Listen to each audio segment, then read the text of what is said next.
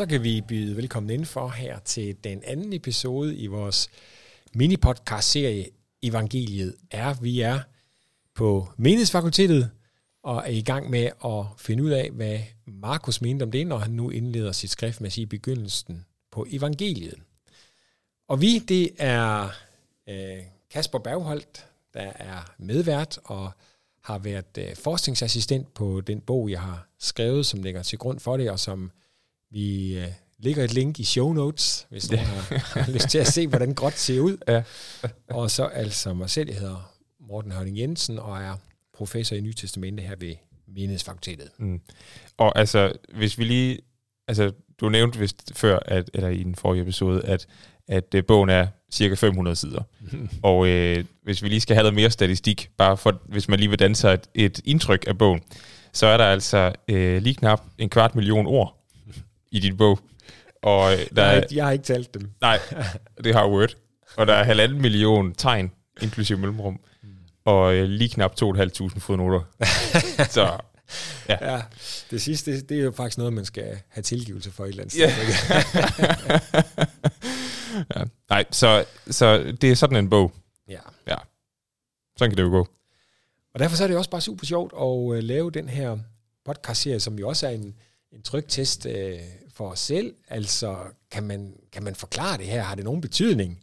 Eller sidder vi bare og støver på vores uh, kontor som som underviser og forsker her på menighedsfakultetet, mm. øhm, for at få nogle, nogle grader og, og, hvad skal man sige, ydre, ydre tegn. Ja. Eller laver vi noget, som egentlig har en betydning? Det håber vi det sidste. Ja, det finder vi ud af. det vil vi finde ud af, ja. Hvis vi lige skal opsummere det, vi var omkring sidst, så øh, det, som, det, som jeg hørte dig sige, var, at evangeliet var et kendt ord i Nytestamentets omverden, så når Markus han skriver ordet evangeliet, så det er ikke ham selv, der har fundet på det. Folk de vidste noget om, hvad det betød. Mm. Og spørgsmålet er så, hvor meget det smitter af på Markus' brug, og det er det, vi skal finde ud af. Ja. Så hører jeg da også sige, at evangelium og praksis hører sammen. Mm. Så det evangelium, man har, afspejler sig i den kirkelige praksis, man. Og for det tredje, at vi skal lade os udfordre af nogen, der forstår evangeliet anderledes end os. Mm. At det faktisk er meget luthersk mm. at lade sig udfordre af ja. den slags. Ja, både at lade sig udfordre og genlæse. Mm. Ja. Så, øhm, og det er der, vi er på vej hen. Det er der, vi er på vej hen, ja. ja. Men inden vi kommer dertil, så skal vi noget i dag. Og hvad er det, vi skal? Ja, vi, øh, vi skal en af de ting, som øh, øh, jeg glæder mig til i den her podcast, altså nemlig øh, at dykke ned i en bestemt sten, som ligesom tænder den her debat i ved indgangen til det 20. århundrede, altså øh, helt præcis i 18 99. Øhm, og det er altid fedt, når vi har arkeologi på bordet, så øh, det skal vi. Ja, og, øhm, jeg ved, du er meget glad for arkeologi. Ja, jeg er lidt glad for arkeologi også. Og så skal vi det hele taget sådan prøve at etablere problemet, altså grave hullet så dybt som muligt, så vi måske ender med at sidde og tænke, videre, om vi nogensinde kan komme op af det. Det er nemlig, det, det er altid et godt udgangspunkt for en mm. undersøgelse, ikke? det er at se problemerne i øjnene, frem for at, at starte med løsningerne, så siger vi, hvad er der af problemer på bordet?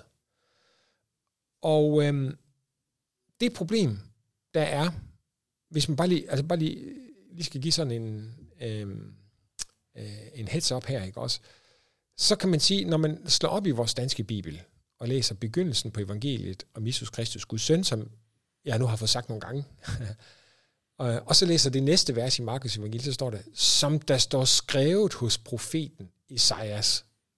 Så har det fungeret sådan i i hundredvis af år i kirken, at man sådan, jamen, så slår vi jo bare i Isaias og ser. Mm. Der er bare det problem, som man altid godt har vidst, fordi man skal virkelig, virkelig ikke undervurdere de gamle teologers øh, kapacitet i at, at læse tekster meget nøje. Mm. Altså, de, de kunne dem så godt, at øh, de kunne dem udenad.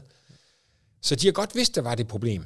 Men man har så, indtil den her sten bliver fundet, ikke rigtig gjort noget ud af det problem. At da Markus bruger ordet evangeliet, så er det et navneord, altså et evangelium. Den formulering findes ikke i det gamle testamente. Mm. Øhm, den er simpelthen ikke til stede. I hvert fald ikke i den betydning. Den ordet bruges som navneord nogle steder, men der, der er det noget andet, og det er ikke Isaias. Mm. Så når vi går til Isaias og de kandidater, der kan være for det, som vi kommer til øh, senere i vores serie her, så er det i stedet for udsagnsordet, at øh, forkynde noget godt, Mm. at evangelisere.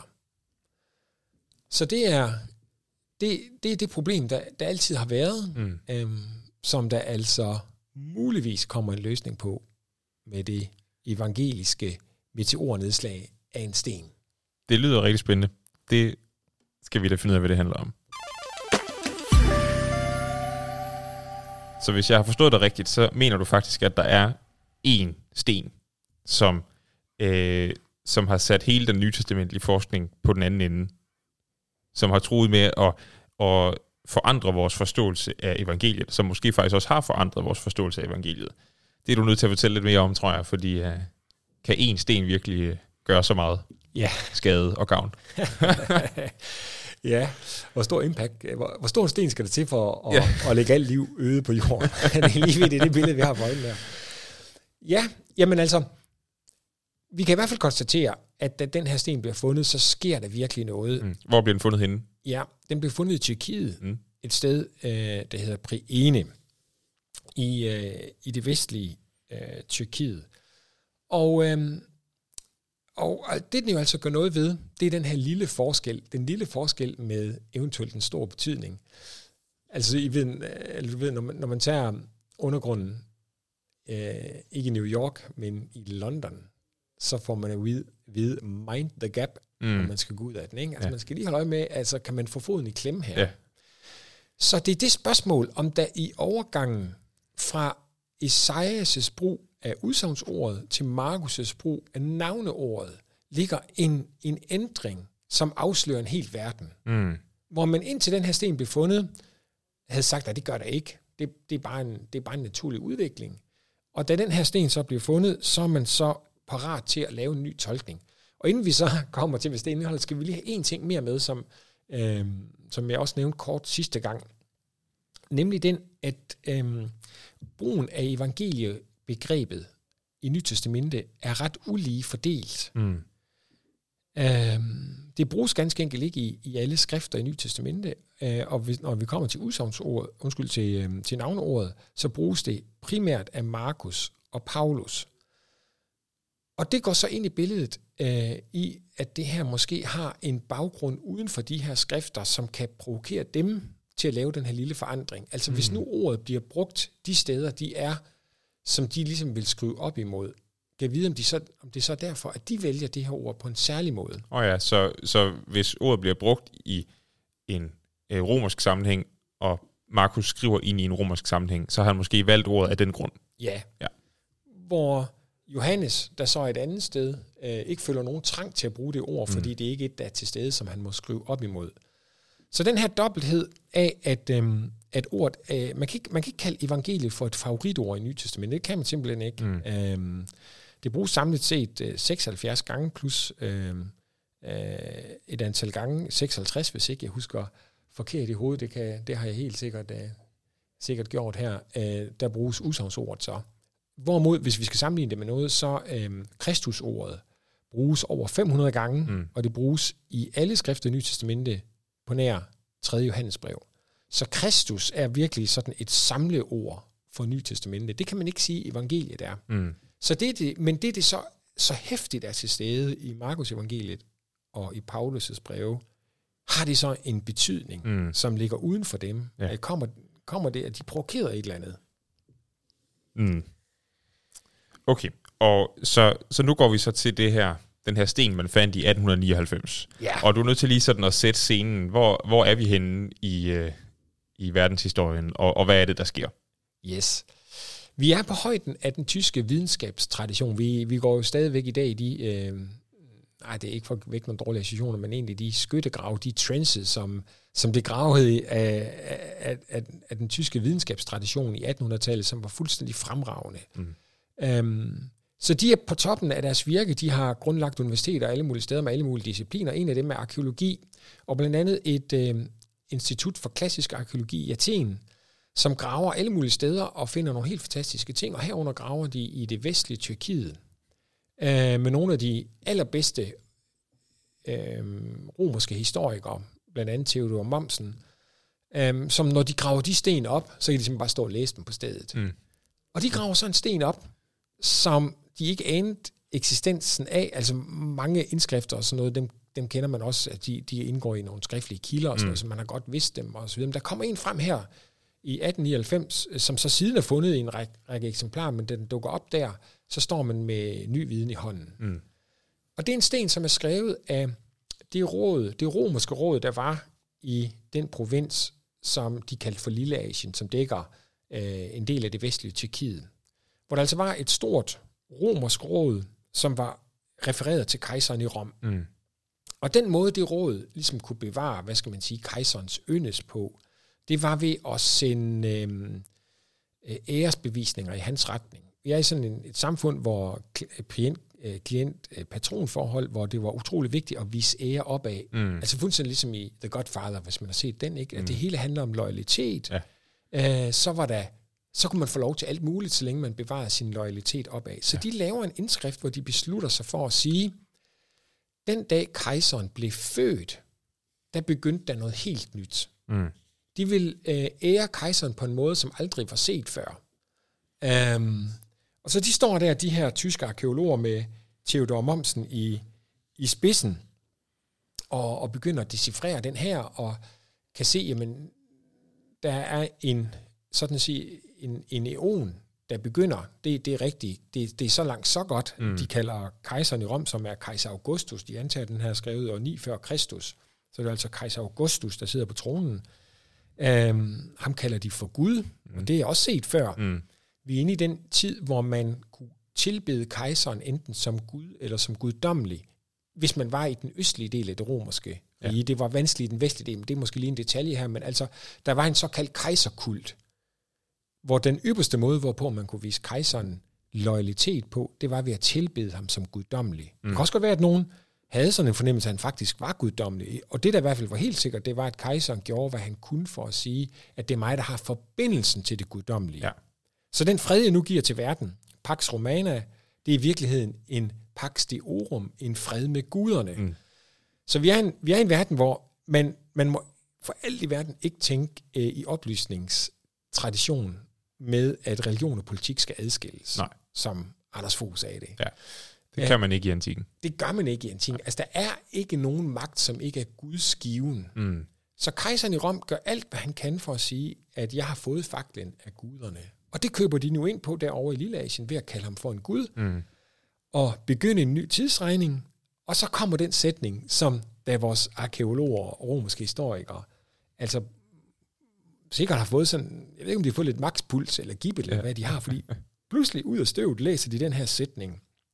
For ved hvor Guds fødselsdag begyndte de gode nyheder ved ham for verden. Begyndte evangelierne. Mm. Det er det, der står. Der står, Okay. tågen øv angelioen begyndte evangelierne Mm. for ham ved verden. Okay. Så, og hvorfor, hvorfor er det vildt? Det er vildt, fordi at der i Markus evangeliet står tre signalord, som svarer til de tre signalord her. Begyndelsen.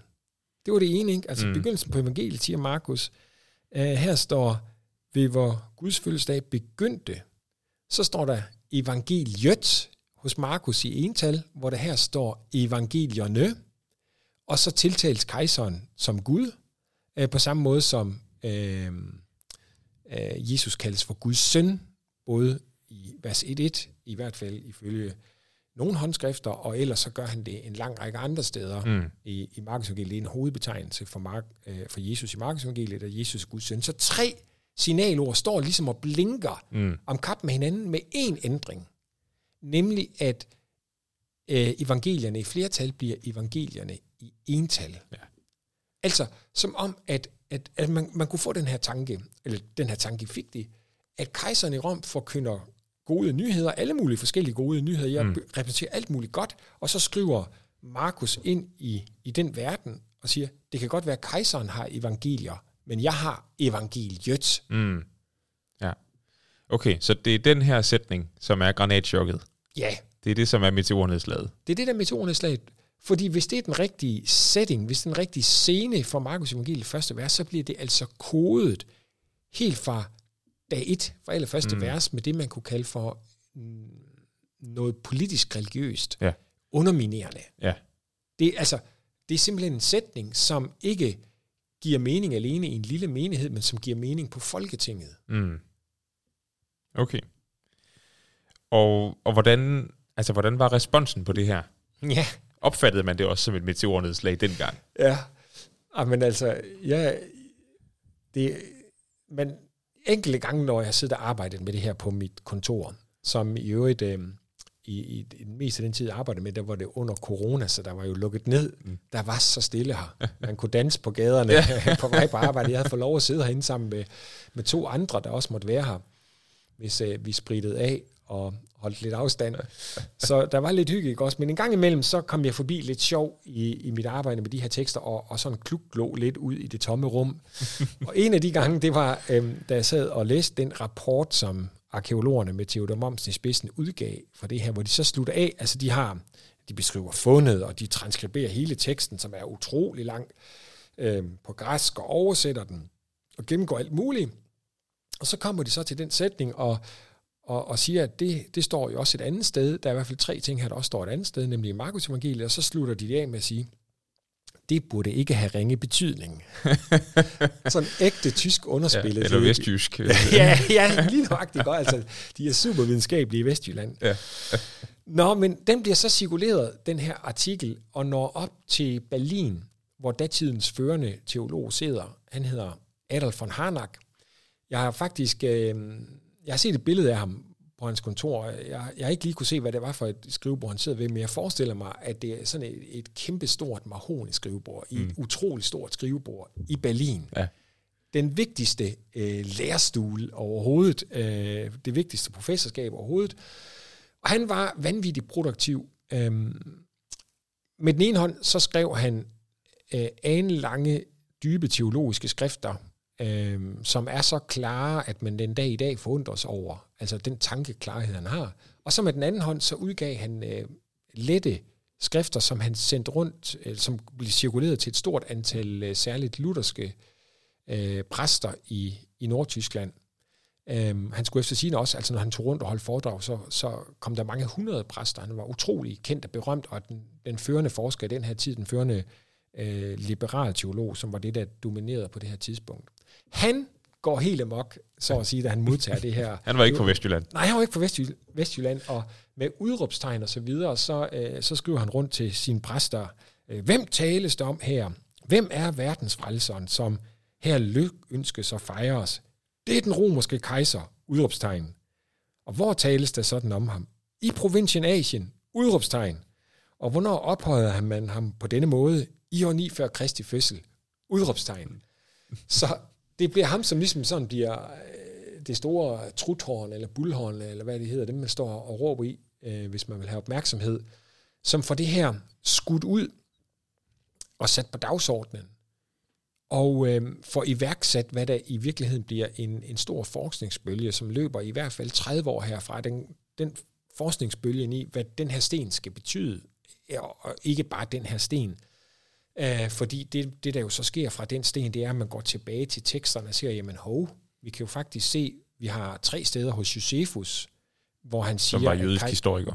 som er en jødisk historiker, som man jo altid godt har, har haft, men måske ikke sådan lagt så meget mærke til det, hvor, hvor der også står, at de, de kaldte det evangelium, Mm. da kejser Vespasian, som er ham, som øh, står for krigen mod øh, Jerusalem, øh, da han bliver kejser, så, så udråber man evangelier, og så begynder man ellers at kigge derfra, og se, der er jo faktisk andre steder, hvor det her ord bruges i forbindelse Mm. med kejserkulten. Så øhm, der kommer en fase nu, efter Harnaks udråb der, hvor, hvor man giver sig til at diskutere det, og hvor der opstår sådan nogle forskellige øhm, positioner, kan man Mm. sige.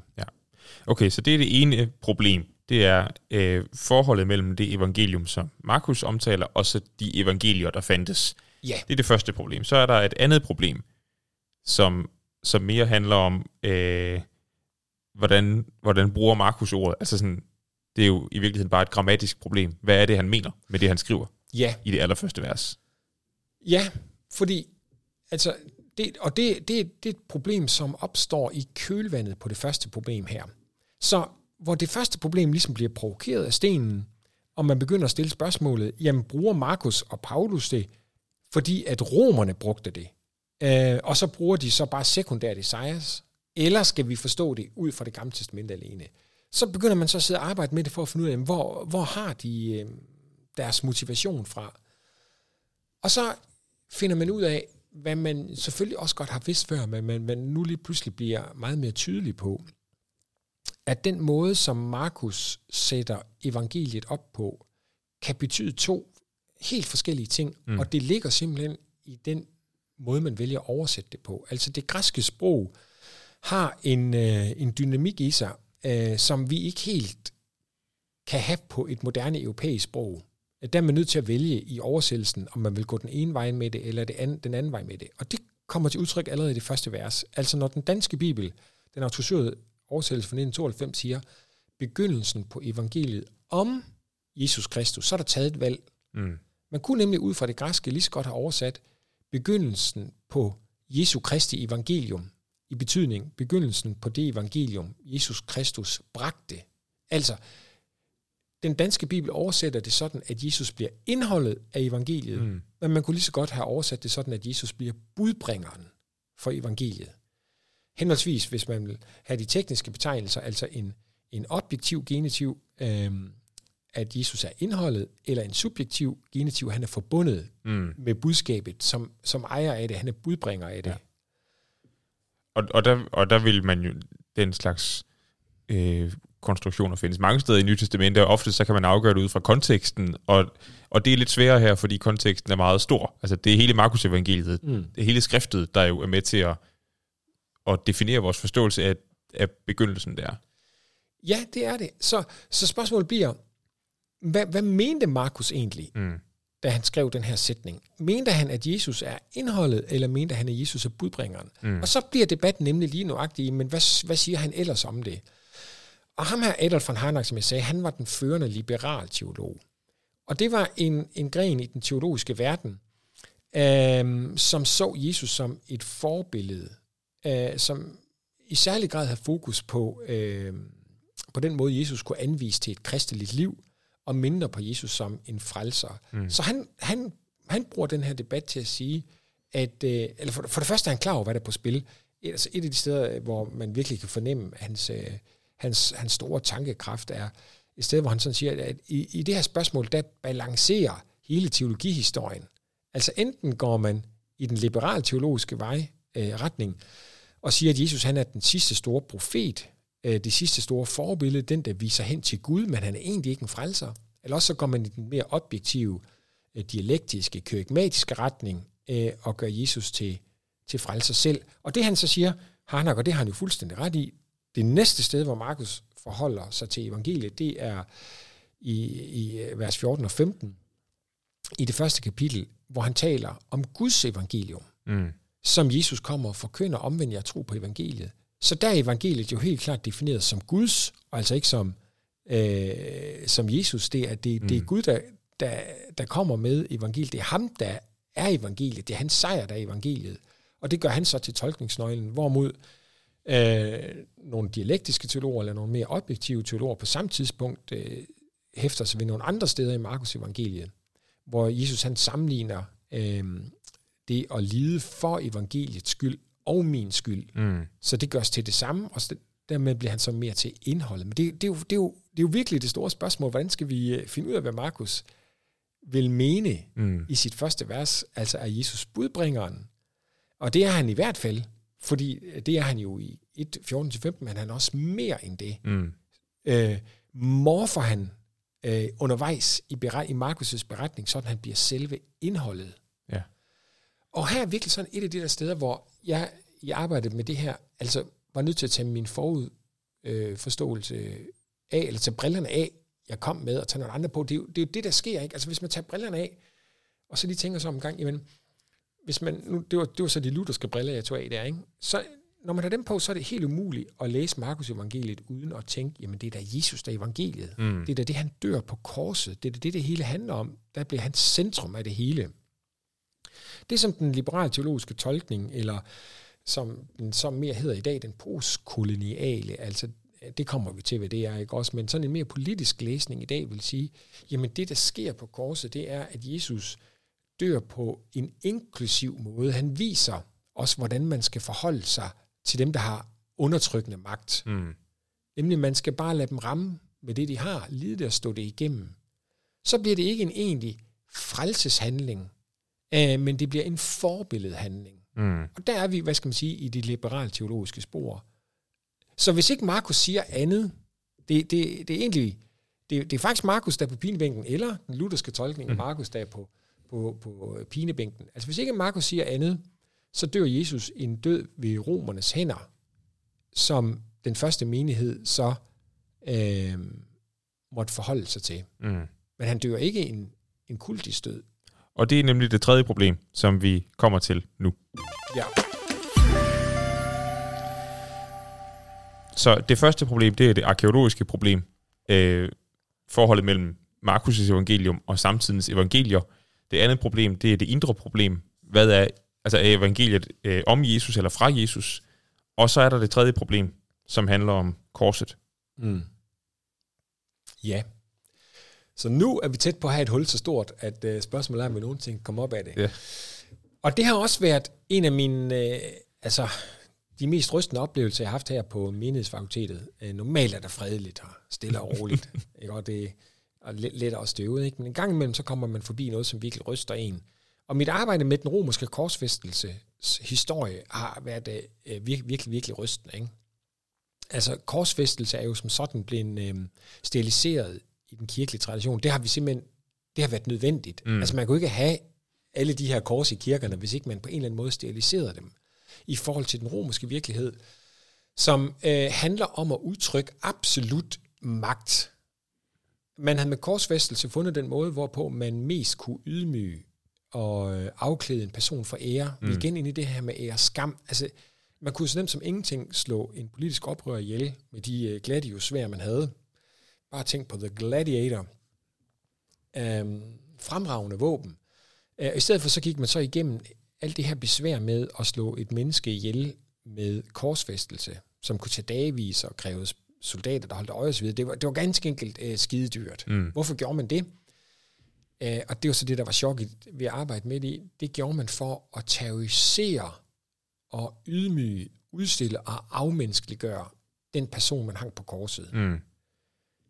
Øhm, og det har for det første absolut ingenting med gammeltestamentlig offerkult at gøre, Nej. hvor man henretter klinisk, øh, eller afliver klinisk og, og lader blodet flyde fra.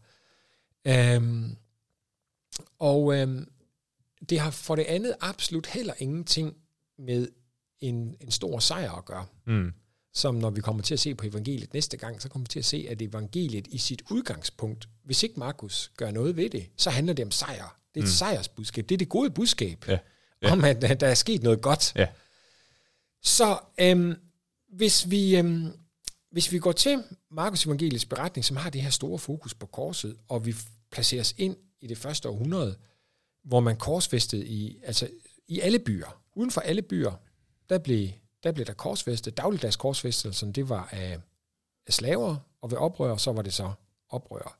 Og forestil os, at vi er tilhører til det her budskab, så ville vi have kendt lyden og synet Mm. og lugten af sådan et, et lig, halv, halvdødt lig, der, der, der hænger der på korset og kun kan bevæge sig. Og det placerer os ved det tredje problem, nemlig hvordan i alverden kan Markus få en romersk korsfæstelse til at give mening ind i et evangeliebudskab. Ja. Altså er der overhovedet nogen mulighed for at få teologi ud af en korsfæstelse ind i et sejrsbudskab? Og, og der er vi jo faktisk lidt tilbage ved det, du sagde om din egen grund til at skrive om det her. Altså, øh, at, at du havde undersøgt det der med forhold mellem Guds rige og korset. Ja, Altså, hvordan hører det sammen, at, at, øh, at Guds rige kommer, og det er noget godt, mm. og så kommer, så kommer korset, og Ja. det er ubetinget noget, noget dårligt. ja. Og der skal vi simpelthen, for at, at løse det problem, der er vi nødt til at prøve at, at øh, gøre lidt ved vores, øh, vores hjernes forudforståelse af kors som noget godt. Mm. Så dem, der modtog Markus' skrifter, fik det læst op første gang, de vil altså simpelthen have spurgt sig selv, hvad er det, der sker her? Og det spørgsmål, som vi jo så er nødt til at tage med, det er, jamen hvad er det så, der sker? Mm. Altså, hvordan får Markus mening ud af Jesu død? Ja. Det bliver, det kan man sige, det bliver det tredje spørgsmål, øhm, som tager os ind til centrum igen. Altså, er det, er det fordi, han ønsker at slette romerne for verdenskortet, eller øh, er der noget om en frelsesmæssig betydning, en soningsmæssig betydning, en tempelmæssig betydning? Mm. Og det er jo i virkeligheden en ret god cliffhanger. Eller i virkeligheden tre. Jo, vi har tre problemer nu. Vi har det arkeologiske. Øh, hvordan forholder Markus' evangelium sig til alle de andre evangelier? Så har vi det indre problem. Hvad, hvad mener Markus? Øh, hvad er forholdet mellem Jesus og evangeliet? Og så det tredje problem. Hvad er forholdet mellem korset og evangeliet? Mm. Og, øh, og hvad, hvad skal vi så herfra? ja, jamen øh, der, der har jeg så lyst til at invitere med på en, øh, en skattejagt det er altid godt. Jeg ved ikke, vores, vores søn han fylder 10 her næste gang. Jeg ved ikke, om, om vi er forbi skattejagterne, eller, eller om vi lige skal have en mere. Det er altid godt. Så, altså, som vi snakkede om øh, i vores første episode, så skal vi have skuldrene lidt ned. Vi skal turde stille de her spørgsmål, og ikke af en grund, end at de er stillet i de nye testamente. Mm. Og øhm, så skal vi turde gå åbent til værks. Så inden vi så kommer til at, at kunne besvare de her ting, skal vi prøve at se, øh, hvor godt kan vi sætte os i det sted, hvor de første tilhører til Markus' skrift var. Og det er det, skattejagten skal til for. Så de næste gange kommer til at gå med, at vi tager på evangelisk skattejagt, øh, faktisk i alle de egne, øh, skriftlige egne, hvor det er brugt, og vi kommer ikke til at, at læse alle op, men det er jo ikke, fordi vi ikke kunne det. Der er cirka 104 steder, evangeliet er brugt før Markus evangeliet, fra Regn Paulus, øh, som vi også skal kigge på. Øhm, og så vil vi danne os sådan et baggrundstæppe. Mm. Altså, hvordan forstod man det her ord før Markus? Og når vi så har det lækre baggrundstæppe, evangeliske baggrundstæppe af en skattejagt på plads, så skal vi se de her spørgsmål. Mm. Det lyder spændende. Yes.